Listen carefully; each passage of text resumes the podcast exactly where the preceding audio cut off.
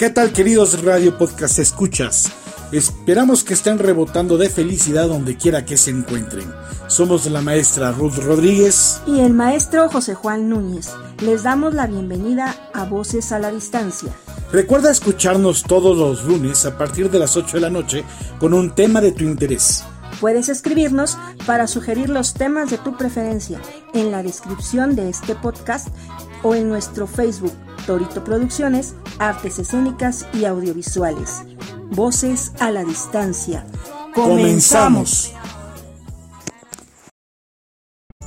Pues aquí estamos con un tema el día de hoy muy interesante, muy actual, muy de nuestro tiempo y que pues al principio como que todos los integrantes del gremio artístico y cultural lo sufrimos, pero ahorita no sé si decir ya no vemos lo duro sino lo tupido o ya nos adaptamos y es de lo que vamos a tratar el día de hoy. Espero que nos dejen sus comentarios, nos comenten, nos platiquen y en el próximo podcast al principio pues eh, haremos algún intercambio con sus ideas y es el arte escénico a la distancia en la pandemia con su sana distancia y, pues bueno, eh, hablando de que al principio la sufrimos, ¿cómo nos quedamos todos al principio de la pandemia, querida maestra Ruth Rodríguez?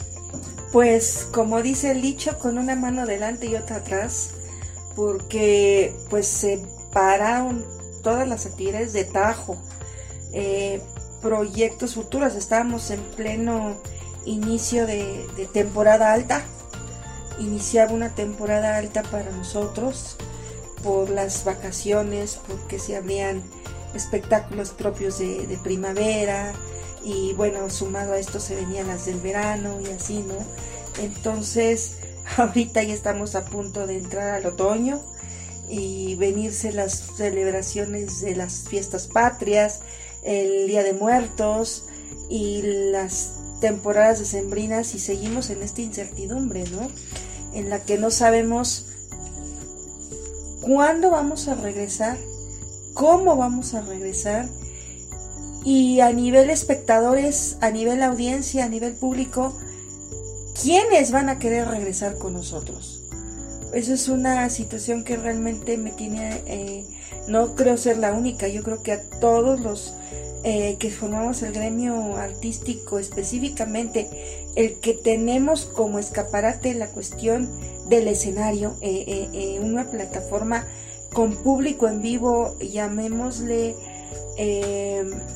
teatro, este, danza, teatro al aire libre y todas estas manifestaciones tan hermosas que de cierta manera nos hemos hermanado ahora para buscar alternativas de poder de, proyección, ¿no? Entonces creo que la incertidumbre ya no solo es cuándo vamos a regresar, sino en qué condiciones y quiénes van a querer que regresar con, nosotros. Y bueno, a, esto pues e, el grito y la necesidad eh, despavorida del gremio artístico pues nos ha orillado a buscar estrategias diversas de proyección y una de estas son las famosas plataformas, los streamings, eh, los diferentes elementos tecnológicos y medios para que nuestro trabajo pueda florecer y, y pues nosotros nos hemos unido también a eso, ¿no? Que quiero aclarar que el teatro, así como en alguna vez, en algún momento, perdón, este hubo un eslogan muy sonado en una casa distribuidora de cine que decía el teatro, el cine, perdón, solo se disfruta en el cine, pues así el teatro, solo se disfruta y solo va a ser en el teatro. Lo demás va a ser video, videoteatro, si quieren, este, no sé, series, es televisión. ¿Por qué? Porque, o video, porque los recursos de proyección, incluso los recursos técnicos, ¿verdad, maestra José Juan? Son bien diferentes a los recursos técnicos y de proyección que requiere y de los que se vale el, el teatro, ¿no? Pero bueno, pues esa es mi, mi postura, mi, mi pensar más bien, mi sentir respecto, no, no tanto una postura, pero sí un sentir respecto a, a lo que estamos viviendo ahorita, ¿no? Así es, y bueno, mis queridos eh, radio posca de escuchas, esa es una nueva palabra bien bonita. Cambiamos la de teleradio cibervidentes por radio posca de escuchas, que pues esta es otra otra plataforma de llegar con ustedes, otro medio, digamos, de, llegar con ustedes. Sí, en efecto, eh, creo que el primer, las dos, entre las dos y tres primeras semanas, sino que hasta las cuatro, es el primer mes del encierro entre el 22 de marzo y el 22 de abril, eh, nos quedamos como atónitos sin eh, analizando cómo es que íbamos ahora a llegar a nuestro público, si es que podíamos llegar a nuestro público. Y fueron cuatro semanas en estado catatónico, en estado de shock, en estado de shock y meditabundo, hasta que por ahí alguien empezó a decir vamos a hacer teatro por eh, Zoom, teatro por Meet, eh, Google Meet o teatro por alguna de estas otras eh, modos de, estar conectados ahí como, como mopeds en las ventanitas, en la pantalla. y, bueno, hubo quienes empezaron a aventurar en ese formato y, hubo quienes dijimos que eso no era teatro. Por, más que hubiera bonitas intenciones, no podía ser teatro porque el teatro se vive en el escenario. Lo que muchas veces hemos dicho, el teatro es eh, la comunión del actor con su público ahí en el lugar, en el sitio, en donde el público eh, le avienta la energía al actor, el actor le avienta la energía y las emociones al público y ahí está comunión, la cual pues eh, en estas plataformas no se da, se llamaría de otra manera, pero no puede llamarse teatro. Luego por ahí vimos algunas compañías que sí agarraron el espacio en su casa y se videaron a cámara fija, pero pues es video. Digo, y está muy padre, está muy válido. Y hubo quien, quien se manifestó así y quienes se siguen manifestando así. Lo padre, lo bonito es que están mostrando su trabajo y están llegando a su público. Eso es muy padre, pero no se le puede llamar teatro. Se le llamaría video. Y creo que nos tenemos que adaptar los actores la gente que hacemos teatro al formato ahora de hacer video, sin quererle llamar teatro. Simplemente es video.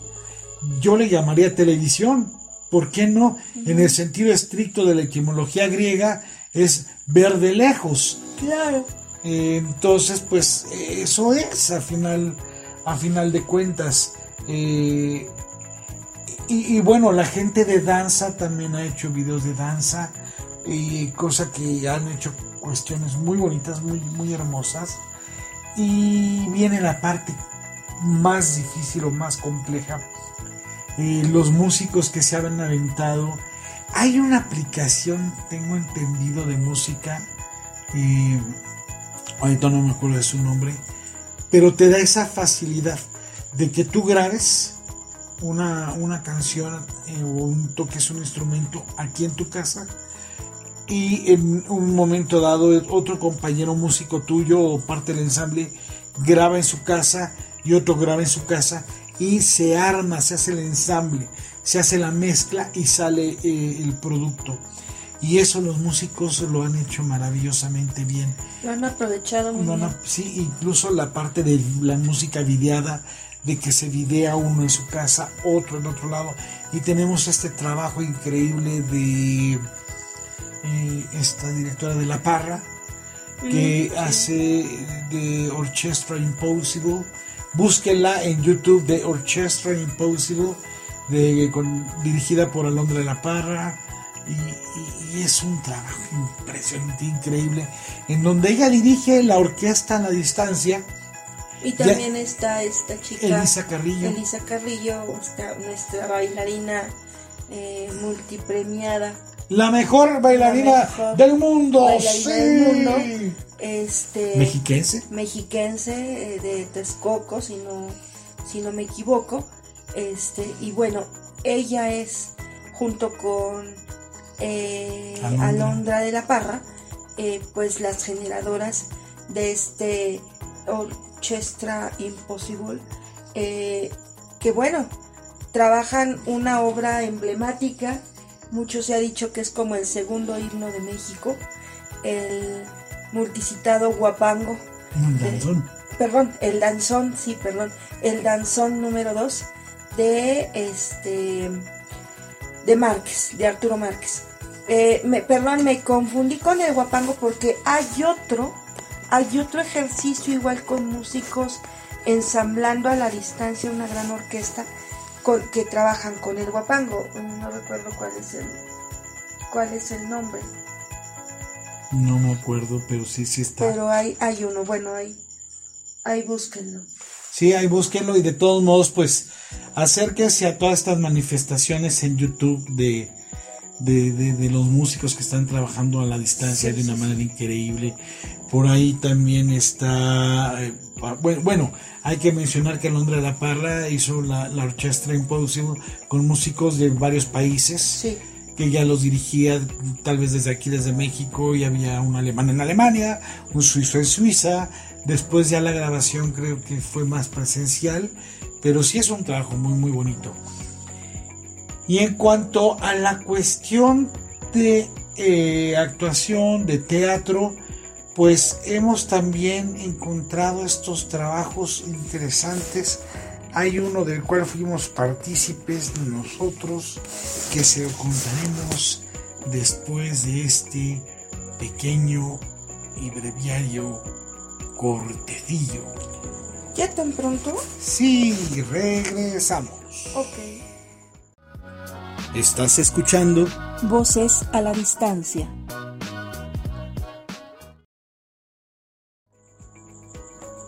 Hola amigos, ya estamos aquí de regreso. Eh, bueno, quiero hacer una aclaración, una fe de ratas, eh, porque mencioné hace rato que también había otro con otro trabajo a distancia que se había desarrollado con el Guapango de Moncayo, pero no, ese trabajo sí es presencial. Pero bueno, de cualquier manera ustedes véanlo y vean la diferencia, eh, incluso cómo aunque a distancia la directora y los músicos eh, impregnan su trabajo, su creación con toda esa pasión que, caracteriza a los artistas, ¿no?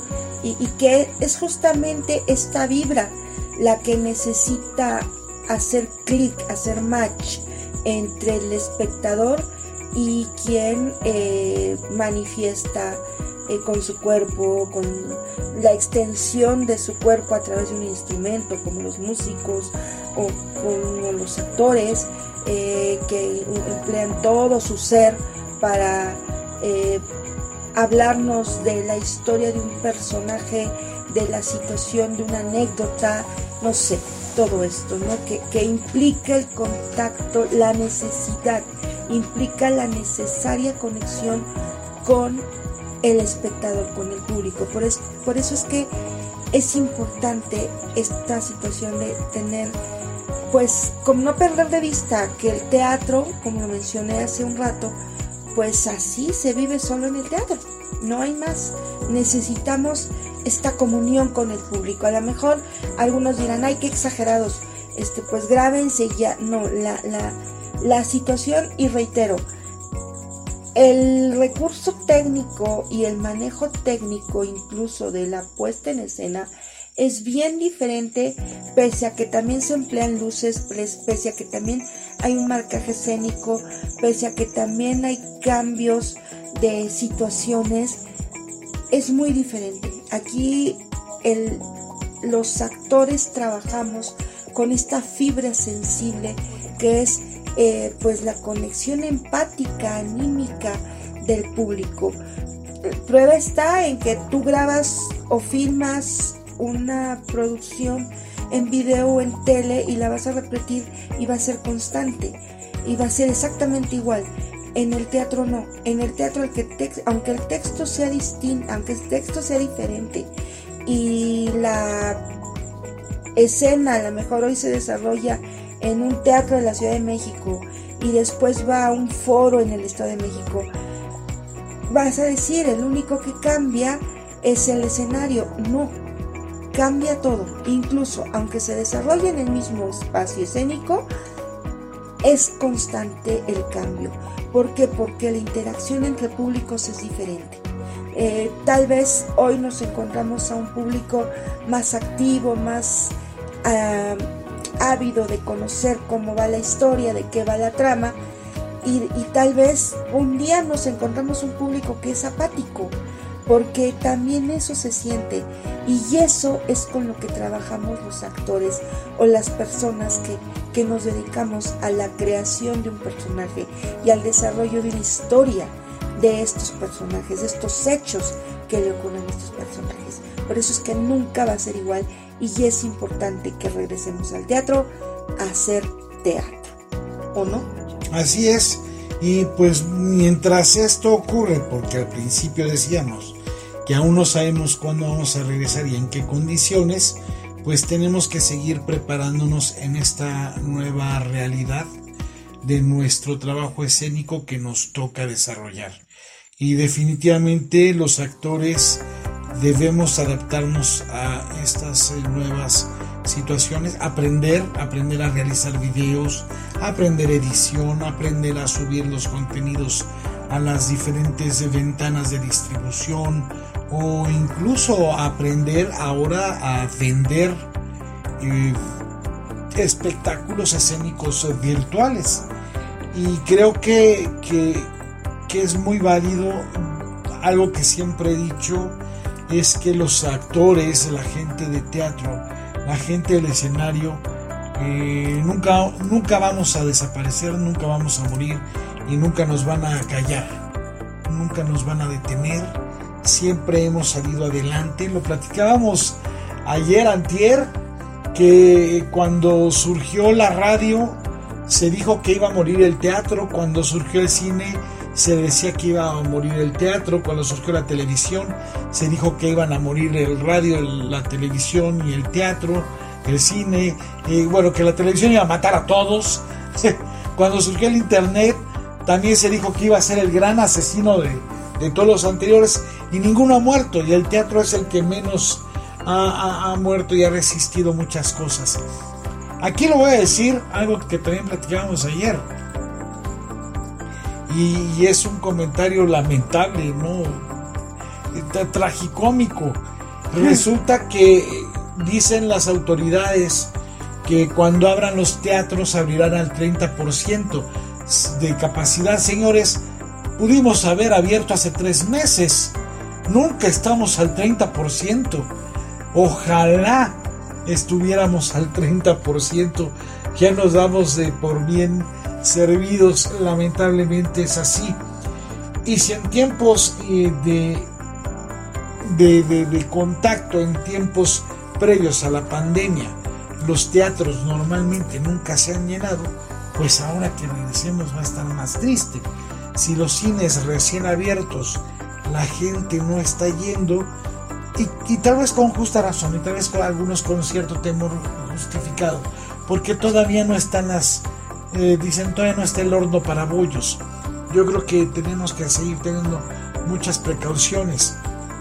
Entonces ahora cuando regrese el teatro pues vamos a regresar en unas condiciones muy complicadas porque por ahí se decía que aparte de una capacidad al 30%, que repito, ojalá, ojalá llegaran el 30%, pues eh, los están pidiendo que sean obras eh, de dos personajes. Y entonces el Tenorio, ¿quién lo va a hacer? Don Juan y Don Luis. ¿Y ya? ¿O cómo? No, el Tenorio breve va a ser eh, Una obra shakespeariana se me ocurre solamente sería eh, Romeo y, Julieta. Julieta. ya? En Otelo, pues nada más Yago y Otelo, porque bueno, son los que o, Casio y Desdémona. Y platicarán todo lo demás, ¿no? Sí, no cómo? sé. Y por ahí también nos decían que si hay más de dos actores, que con, con los demás con cubrebocas, o sea, que tampoco, digo, no, no creo, yo creo que es- es- es- eso no es real, digo, ¿a qué se le ocurriría? No, yo creo que, que esperando los tiempos precisos eh, para que podamos volver al teatro con toda la T mayúscula y con todo el respeto que el escenario y el público se merece, pues lo haremos, ¿no? Por ahí veíamos que ya los compañeros de, cartelera comercial, como el Tenorio Cómico, ya se están preparando, ya regresaron a, las lecturas de mesa, entonces queremos pensar que reiniciarán temporada eh, octubre, por ejemplo. Vamos a ver cómo, cómo les va, cómo regresan. Algo que me queda claro, si, si los compañeros de cartelera comercial van regresando, eh, quizá a los eh, que nos dejen al final de regreso sean los de teatro no comercial, a los que les llaman independientes, que yo lo pongo entre comillas, o a, que nos, a los que nos etiquetan también muy entre comillas como underground. ¿no? Underground. Y, y si nos mandan hasta el final, entonces se va a confirmar mi hipótesis de que les da terror y pánico que regresemos. Sí, definitivamente. pánico y pena les da. Pánico y pena. ¡Pánico! Les Por, da- por, ¿por qué? Eh, pues porque vamos a empezar a cuestionar todo lo que ha, ha- ha sobrevenido a raíz de, del tema COVID-19 que, ojo, no estamos diciendo o dudando de su existencia. Somos los primeros desde que esto inició en pedir que se cuiden, que sigan los protocolos de salubridad, que, que tengan sana distancia, sí. Eh, existe, es un hecho y eso no está en tela de juicio y no lo ponemos en duda. Sin embargo, esto ha tenido daños colaterales, como se dice comúnmente. Eh, y, y pues desafortunadamente tenemos que salir raspados algunos. Y esto va a traer consigo emociones, sentimientos, frustraciones y reclamos. Y, y evidentemente en el teatro se van a evidenciar estos reclamos. Y no precisamente por el tema COVID, sino por las problemáticas aledañas, anexas, paralelas o circunvecinas que se dieron a raíz del COVID. Los en- colaterales. en los colaterales, en el sentido económico, en el sentido político, en el sentido social, de seguridad, eh, de, de delincuencia, etcétera, ¿no? O sea, eh, el, el punto no es eh, poner en duda la existencia de, de- del mugroso bichito o de- del coronavirus. El punto es que se destapó aledañamente, ajá, equidistantemente a la esfera COVID-19. ¿no? Sí, y en eso los, los teatreros, los actores de teatro Los dramaturgos, los directores, lo- los llamados underground o independientes o no comerciales somos especialistas. Y hay cuantos compas de teatro cabaret hay, cabaret político, eh, de teatro carpa política, Y- que y no los callas, no los y- detienes. Y ¿no? eso es, es lo que de cierta manera, digo, sin, sin ánimo de querer vernos importantes, que sí lo somos, eh, pues de repente como que le da cierto nervio al sistema, sea cual fuera, sea Siempre. cual fuera, siempre ha dado nervio. ¿no? Sí, sí, sí, lo acabamos de ver, Ajá. acabamos de recordar esa anécdota de los años 70 cuando estaba eh, don Luis Echeverría en la presidencia y el loquito Valdés, eh, ahora en, paz, descanse, eh, hizo este comentario bromoso a su muy estilo de Bomberito Juárez, ¿no? Y, Manguerita Maza de Juárez, y que me lo encarcelan y que le detienen el programa, lo expulsan de Televisa, lo vetan y no lo fusilaron porque Dios es grande. Pero ahí pudieron haber hasta desaparecido a Loquito. Claro, estamos hablando de un gobierno terrible en cuanto a, intransigencia y ya no mano dura, sino una, un, gobierno eh, terrible, terrible, castrante con la sociedad y, que esperemos en Dios que no se vuelva a repetir en este país. Algo así. Y, y, y precisa y era el loco Valdés y era alguien eh, que hacía comedia farsa claro que también estuvo con lechuga y con, y con Salinas y, bueno y los masters de la los masters de la comedia política. Y daban miedo les daban miedo al gobierno. Algo que, que, que desafortunadamente el sistema político mexicano no ha aprendido es a hacer la lectura de estas sociedades culturales y artísticas que hacemos este levantamiento, este grito, este reclamo a través de nuestras propias producciones artísticas, no por joder, perdón por el término. Y no es que eso es no, por joder, no por joder, sino y, no por pintar caracolitos a diestra y siniestra, sino es un derecho, es un derecho a expresarnos, expresar nuestra nuestra inconformidad, eh, nuestra inquietud, eh, es, es, un derecho, y no estoy diciendo nada de derechos humanos porque eso con todo respeto, ah, son... Ya, haremos un programa acerca Sí, ya, ya, ya haremos otro podcast, donde, donde hablemos de, de, de las peculiaridades de los derechos humanos en México, que son garrafalmente inútiles. Pero bueno, entonces eh, nosotros los artistas pues tenemos esa, esa, incluso esa concesión constitucional de hablar, y aunque no seamos artistas, ¿eh? no, no, no solamente la, la, gente que se formó y se preparó para desarrollar una disciplina artística, cualquiera que esta sea, eh, tenemos el consagrado privilegio de poder demandar por cualquier medio algo que no nos parezca correcto, algo que nos parezca intolerante. Criticar, ¿no? Cosa que al sistema le ha costado mucho. Y no hablo del sistema actual, del, del gobierno actual, no, estamos hablando de años de sistema político mexicano que le ha, le ha costado muchísimo aceptar que haya otros individuos con el mismo nivel y capacidad o incluso mayor nivel de inteligencia y que le, eh, eh, obviamente les gira la ardilla y que pueden tener esta capacidad y necesidad de decir, ¿sabes qué?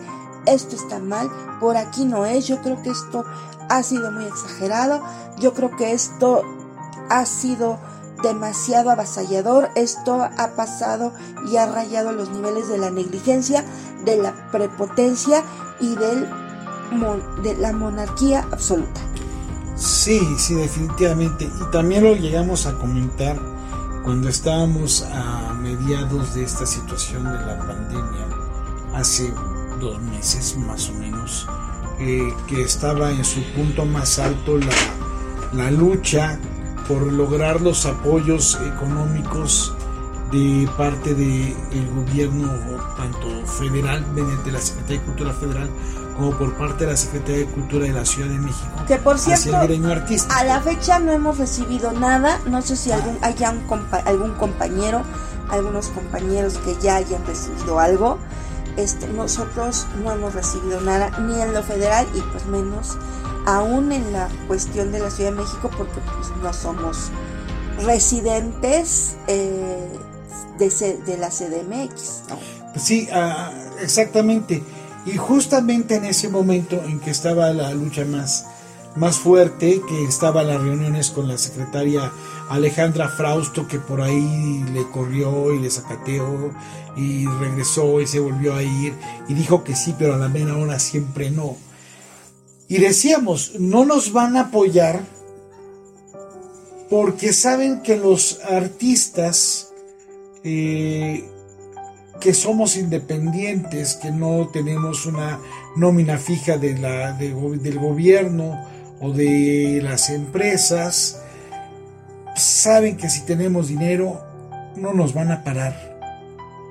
Pues entonces por eso no nos apoyaron. y, nos hemos quedado sin dinero.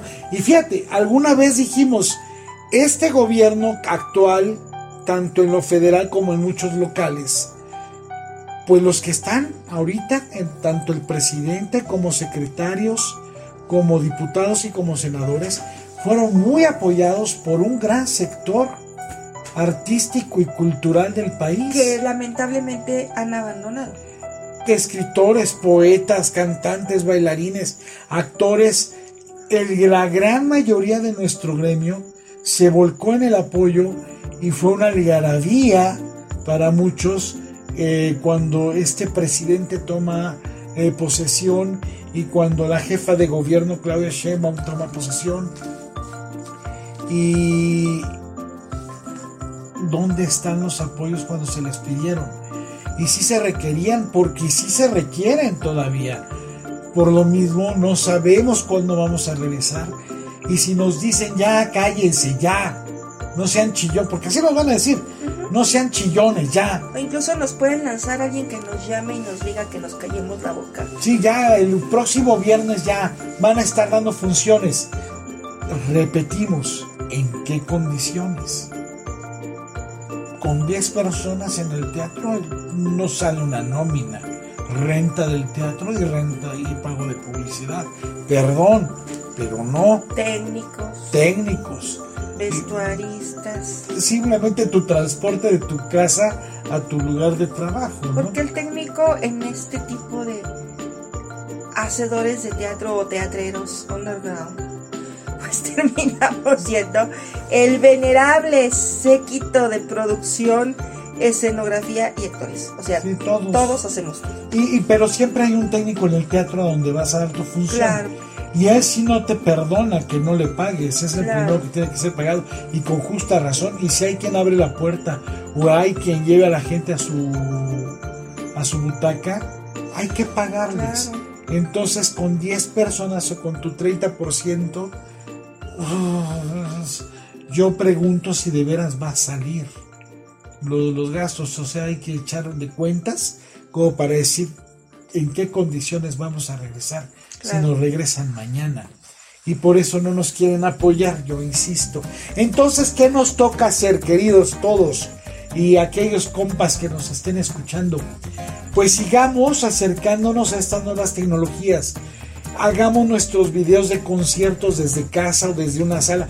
Yo creo que si nos prestan teatros, por ejemplo, municipales o de alcaldías, que los hay, que el gobierno, ahí sí, está obligado está obligado por, por a huevo, ya, así de fácil, a prestarnos los escenarios, siempre y cuando no cobremos.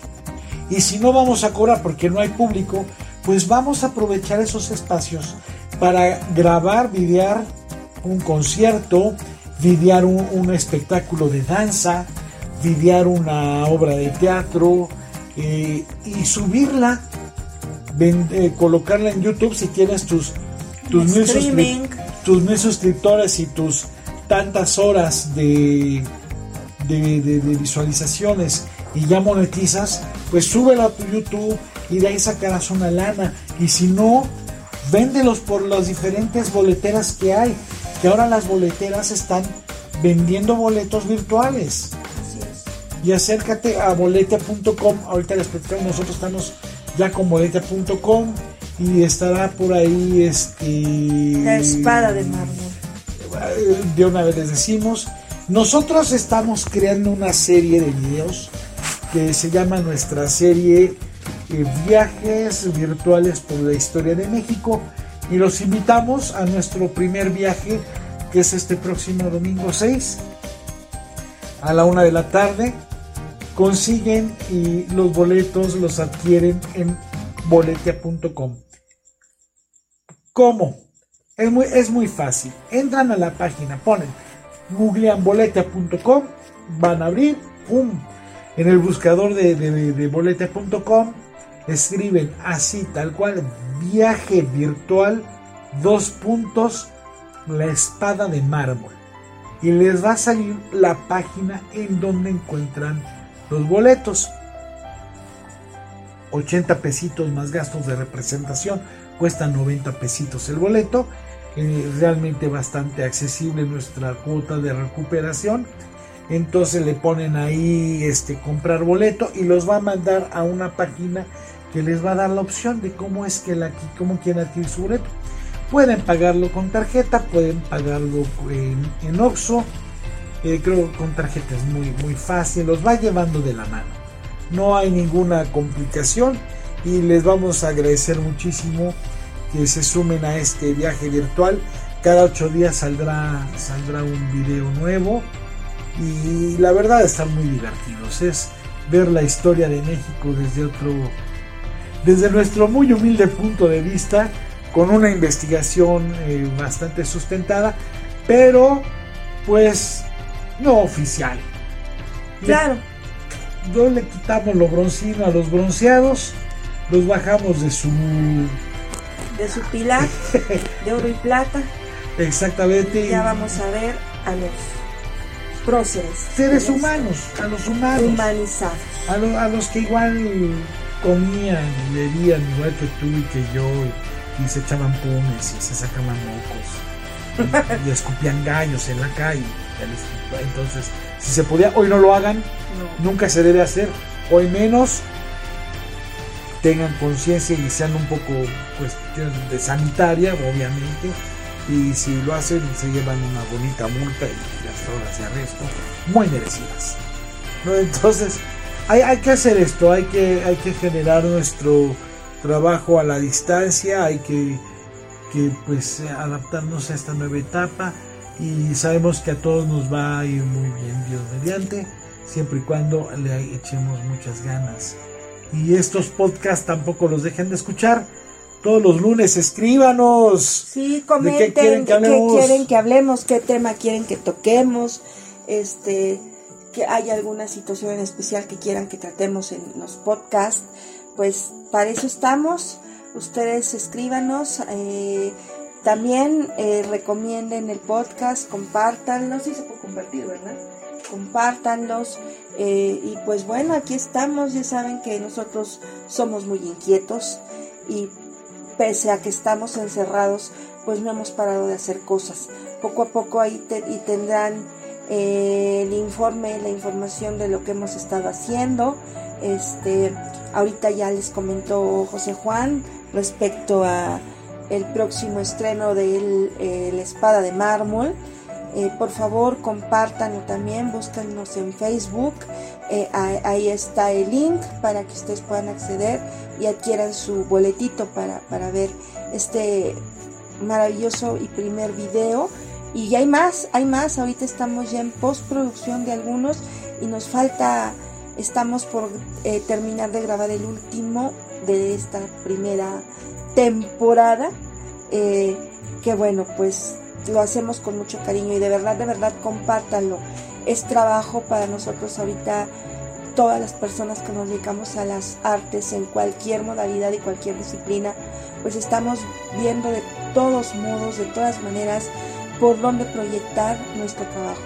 Y creo que eso es un gran valor agregado que tenemos, que, que nos hemos obligado todos, cualquiera que se dedique a las artes, nos hemos obligado a reinventarnos, a reestructurarnos, a replantear nuestra función como artistas dentro de la sociedad y hacia cómo vamos a llegar al público, cómo queremos llegar y buscar esos medios, buscar esos mecanismos, ¿no? Y como siempre, pues sí, tenemos que invertirle, ajá, hay que invertirle para que en Facebook la publicidad tenga mayor alcance y demás. Y todo esto lo hacemos con la fe y la esperanza de que llegue a más gente en todo el planeta, que es una gran ventaja que ahorita nos ofrecen las plataformas, que no nada más vas a llegar a los invitados que tengas en el teatro, sino que vas a llegar a una población infinita que la información le da la vuelta al planeta, ¿no?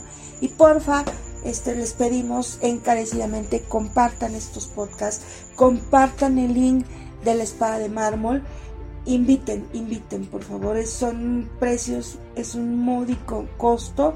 Ya les comentó el maestro José Juan, 89, 60. 89 pesos. 90. Vamos a ponerle 90, ¿no? Y, y ustedes van a, van a tener poco más de 35 minutos eh, de una aventura, muy, padre, muy divertida. Un debate re bonito. Se van a dar cuenta de muchas cosas que tal vez no tenían muy claras de la historia de nuestro país. Y pues bueno, con la finalidad de que conozcamos todos, aprendamos y nos divirtamos, porque nunca la historia tendrá que ser aburrida. Por eso nos vacunaron contra nuestra propia historia porque nos la hicieron, como dicen por ahí, bancaria, fechas, números, fechas, números y nombres de personas muy broncinamente embronzadas en un pedestal y, y pues quién sabe, quién sabe quién es. Y bueno, la prueba está en que un día pues la Secretaría de Cultura, ¿verdad? Lanzó ah, recientemente. La, fotografía de Madero cuando celebraban el aniversario luctuoso de Victoriano Huerta o aniversario natalicio y, en lugar a poner a, Victoriano Huerta ponen a, Madero y Secretaría de Cultura Ciudad de México a ver espérame tantito y después tuvieron otra del mismo calibre con a los, A los 15 días tuvieron una gravísima vaya estuvo tan bizarra que mi cerebro la borró o no la quiso absorber. No me acuerdo pero estuvo terrible. Y la que y la que acabo de ver si ustedes van al, centro histórico y ven los retenes donde les ponen gel antibacterial, antibacterial, les dan guantes y les piden que guarden sana distancia y que caminen por, la, por su derecha de ida y izquierda de regreso o solamente la avenida de Madero que es de un solo flujo. Si ustedes van al centro histórico, van a ver unas mantitas colocadas sobre estos retenes en donde dice, uno, usa tapabocas, dos, lávate las manos y usa gel antibacterial. Antibacterial. Gobierno central de la Ciudad de México así lanzó las mantitas con ese error. Mal el que la diseñó, peor el que la revisó y, muerte directa a quien autorizó a que se colgaran así. Vienen turistas de habla hispana y van a ver que en México pusieron una manta en donde dice antibacterial. Entonces, yo que estuve eh, cuando fue ayer, antier, el sábado, que estuve eh, allá en el centro histórico, precisamente haciendo servicio de concientización hacia la gente. Eh, sí vi que estaban unos turistas viendo una de las banquitas arriba de uno de los módulos de turismo sí estaban con cara de, algo. Y entonces yo me acerqué, los saludé muy amablemente y les dije, lo que pasa es que las bacterias son más cabronas que las bacterias.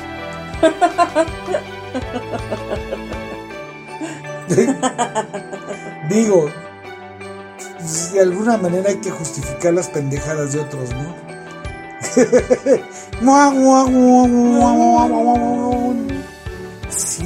Terrible, pero bueno. Eh, este es el gobierno que nos ha tocado tener en la Ciudad de México, diría Cristina Pacheco, la maestra Cristina Pacheco, que siempre será admirada. Ancina nos tocó vivir, pues, en. Querida Ancina nos tocó vivir. Bueno, es, así, nos, tocó, vivir. ¿no? Y pues ya, ¿qué le vamos a hacer? Entonces, este. Queridos todos, síganos. Síganos en este podcast, síganos. Eh, vean, disfruten de la espada de mármol. Y también por ahí métanse a nuestra página Facebook Torito Producciones Artes Escénicas y Audiovisuales, o como dicen por ahí, arroba, arroba con T mayúscula, Torito Producciones 1. Los esperamos y los queremos mucho, los abrazamos y los besamos donde quiera que estén. no en donde quieran ustedes, donde, quiera, que, estén. Y sí, por favor, chequen la página Facebook del Toro chequen el, link de, la espada de mármol, compren su boleto, difundan, ayúdanos a compartir y por favor no se pierdan, no se pierdan ese hermoso episodio de la espada de mármol, un encuentro con la historia, un encuentro que muy pocos nos se atreven a descubrirlos. Y bueno, pues los dejamos. Boletia.com, gracias Yago Intex por hacer realidad este podcast, editarlo, subirlo, manipularlo, manejarlo y crearlo. Yago Intex es nuestro productor en línea de todo. De verdad que eh, le debemos hasta los callos de los calcetines porque, porque los tiene agujerados. Hace un trabajo espectacular. No, o sea, le debemos. Ah, nosotros. o sea, imagínense cuán endrogados estamos ya con Yago Intex. Porque realmente hace unas cosas maravillosas. Y bueno, pero pues es un chico de la nueva ola, dijeran por ahí y pues tiene como dice la chaviza. Como dice la chaviza. Ay qué bonito. Y, y, bueno pues nos ha apoyado muchísimo. Muchísimas gracias a todos. Les mandamos un saludo enorme a la distancia un abrazote. Los queremos mucho. Adiós. Queridos Radio Podcast escuchas, muchas gracias por haber estado con nosotros. Fuimos la maestra Ruth Rodríguez y el maestro José Juan Núñez. No olvides escucharnos todos los lunes a partir de las 8 de la noche. Y recuerda que puedes sugerir los temas de tu preferencia en la descripción de este podcast. O en nuestro Facebook, Torito Producciones, Artes Escénicas y Audiovisuales. Voces a la distancia. Hasta, pronto.